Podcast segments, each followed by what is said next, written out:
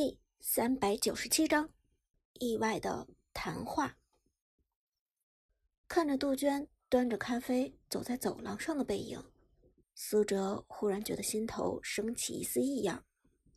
杜鹃以往给人的感觉都是干练、沉稳、气场强大，但今天苏哲总觉得杜鹃的背影显得虚弱轻浮，甚至带有一种绝望感。更何况以往。杜鹃找队员谈话，何时会叫完了就走？就算办公室里有什么紧要的事情等着处理，杜鹃也都会带着队员一起走。从炮战队成立到现在，杜鹃对队员们爱护备至，既像一个姐姐，又像是温柔负责的老师。可苏哲如今只能在走廊上看着杜鹃的背影，这难免。让苏哲胡思乱想，他总觉得杜鹃有些奇怪，好像不敢面对自己似的。但愿是我多心了。苏哲苦笑着自言自语，随后跟着杜鹃走了过去。两人进入办公室，杜鹃很警惕地锁上了办公室的房门，这让苏哲更奇怪。杜鹃与队员谈话是从来不锁门的。坐吧，杜鹃笑着说，同时低头啜了一口咖啡。这时，苏哲发现杜鹃端着咖啡杯的手在颤抖，很轻微，但是很容易被看出来的颤抖。娟儿姐，你昨晚没休息好？苏哲低声问道。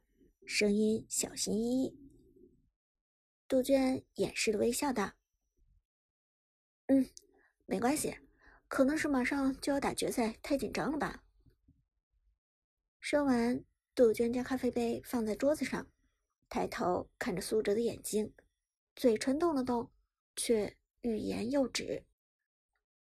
苏哲越发觉得奇怪了，皱眉问道：“秋姐。”你现在的状态有点不对劲，咱们战队发生什么事情了？有什么我能做的吗？杜鹃笑了笑，但苏哲看得出来，杜鹃明显是在假笑。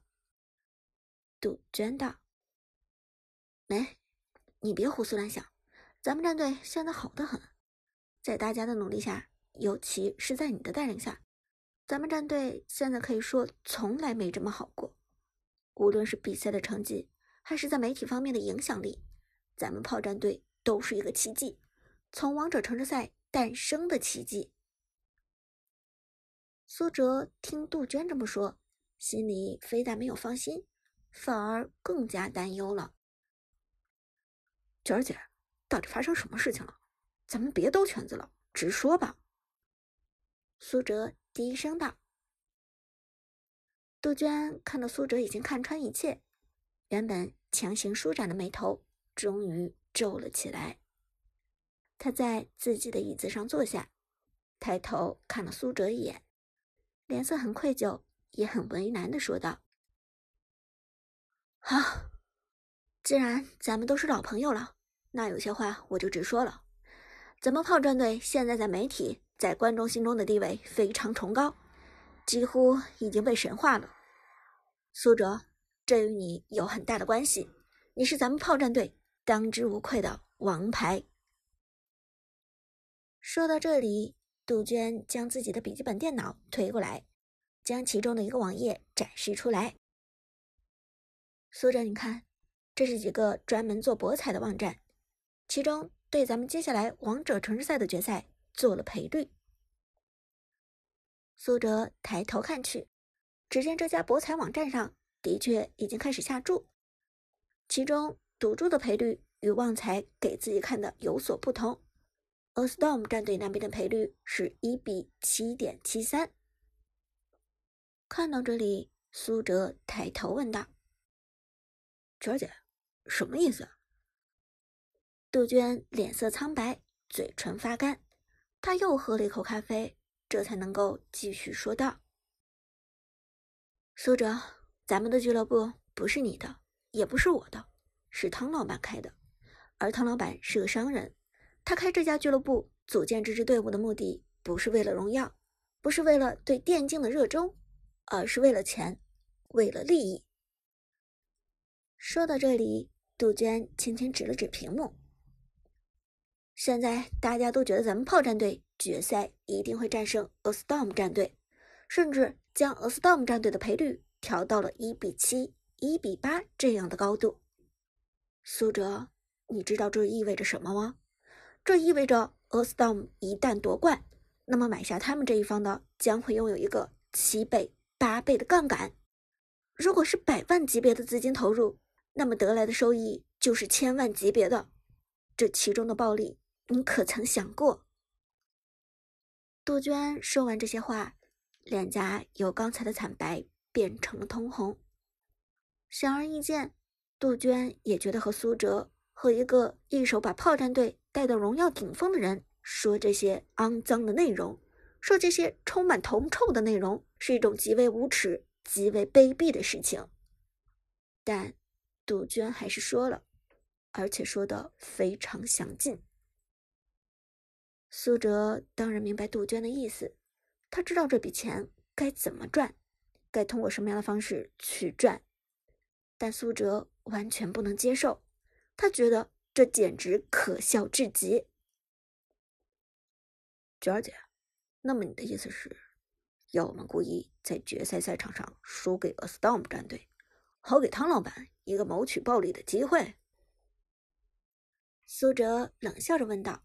他甚至不敢相信杜鹃会提出这样的要求，但事实是，杜鹃的确提了，一次又一次的提了。是的，苏哲，你先别激动，等这笔买卖做完，汤老板会给你们每人一个大红包，这笔大红包将会是你们签字费的十几倍，足够。杜鹃微笑说道，只是这笑容中。多少有些无奈。停！苏哲抬起手来，狠狠制止了杜鹃继续说话。娟儿姐，咱们炮战队一路走到现在，能够拥有争夺王者城市赛冠军的资格，靠的是大家的努力，是大家刻苦训练、日复一日的挑战自己而换来的。我相信大家奋斗的目标并不是钱，或者说，并不只是钱。还有他们心中的荣耀，以及对王者的渴望。汤老板承诺的那笔钱，对我们来说没有什么诱惑力。可是苏哲，杜鹃低声道。苏哲再次摆手打断了杜鹃的话，继续道：“而且娟儿姐，电竞也是竞技，一切竞技的基础原则就是公平竞争。”只要是竞技选手，上了参加奥运会为国争光的运动员，下到学校运动会的参赛同学，我想都不会背叛自己的良心，弄虚作假。娟姐，我在你身上学会了很多东西，可难道到了现在，你要教会我弄虚作假、赚昧良心的黑钱吗？苏哲，你不懂。说到这里。杜鹃的眼眶猛地红了，她心中积压的压力终于也爆发出来，让她彻底失态了。苏哲，我的队长，我知道你有你的原则，我知道你是个正直的人，但你真的以为这件事情我是在征求你的同意吗？你真的以为这件事我是在恳求你吗？你难道觉得你是炮战队的队长，炮战队的一切就听你的指令？杜鹃。苦笑着说道：“这件事情，唐老板已经下达了命令，而我们只能执行。别说是你，就算我都没得选择。炮战队是我一手建立起来的，你以为我愿意以牺牲炮战队的良心为代价去赚钱？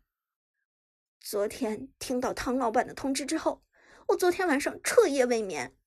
可是汤老板说了。”要么按照他说的去做，要么炮战队原地解散。我们好不容易杀进了 KPL，总不能原地解散吧？汤老板，他是这么说的。听了这话，苏哲既震惊又愤怒。原本他还觉得汤老板是个正人君子，是个能成大事的人，可谁知道商人在利益面前就现出了原形。他汤老板的吃相居然如此难看，这就是威逼，是胁迫。如果炮战队还想打 KPL，那么大家就必须要按照唐老板的意思来做。这时，杜鹃无奈笑道。所以，苏哲，你现在明白了吧？咱们都没得选择。如果我不同意唐老板的做法，那么我现在已经被炒掉了。